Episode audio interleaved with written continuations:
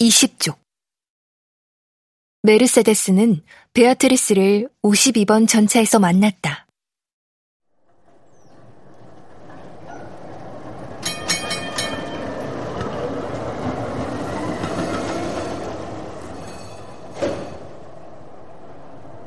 몽로아얄 대로와 필름길이 만나는 교차로가 시발지인 52번 전차는 생로랑 대로를 지나 에도터 대로와 생트 카트린 길이 만나는 지점까지 내려갔다.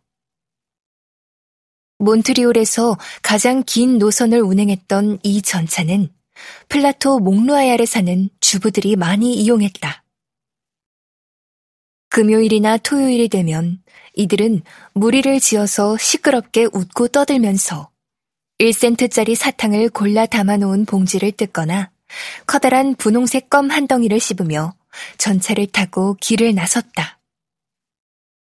그들은 전차가 목놓아야 할 대로를 따라 내려가는 동안에는 평소 하던 대로 자기 집에 있는 것처럼 거리낌 없이 행동했다.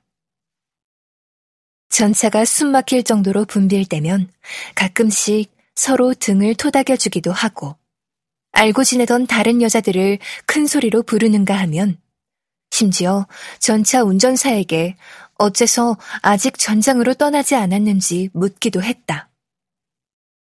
그렇지만 전차가 남쪽으로 방향을 틀어 생로랑 대로에 들어서면 이들은 갑자기 조용해졌다. 짚을 엮어 만든 의자에 깊숙이 눌러앉아 몸을 한껏 낮추었다. 단 한 명의 예외도 없이 모든 승객들이 생로랑 대로에 사는 유대인 상인들, 특히 가구나 옷을 파는 상인들에게 갚아야 할 돈이 있었기 때문이다. 그래서 목로아야 할 대로와 생트 카트린 길 사이에 걸쳐 있는 그 긴 길을 지나는 것은 그들에게 무척 민감한 일이었다. 쌤이 날 못 받길 빚이 두 달이나 밀렸거든.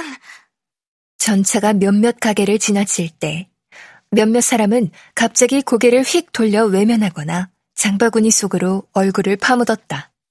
조두 행 부인, 갑자기 조용해졌네? 샘 카츠가 그렇게 무서워?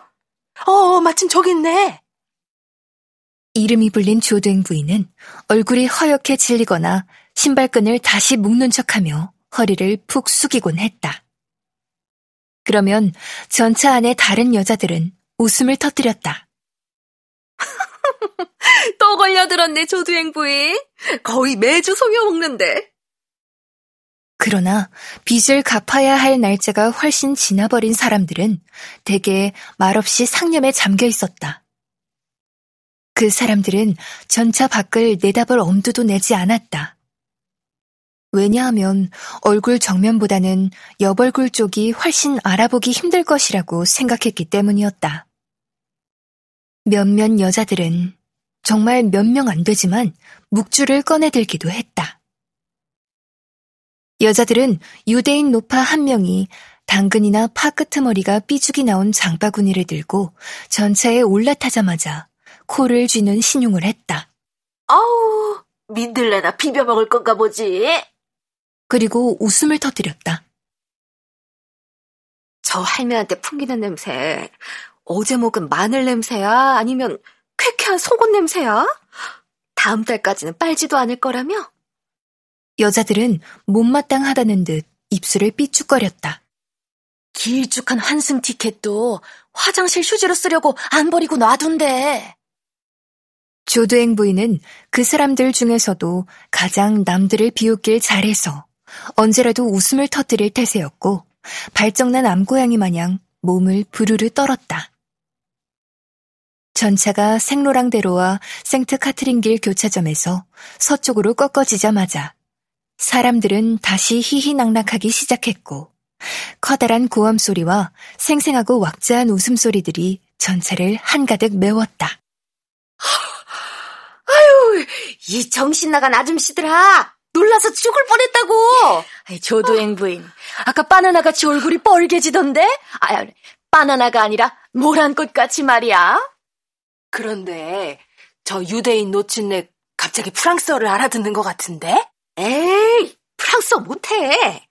저희는 우리한테 팔 게 아무것도 없잖아.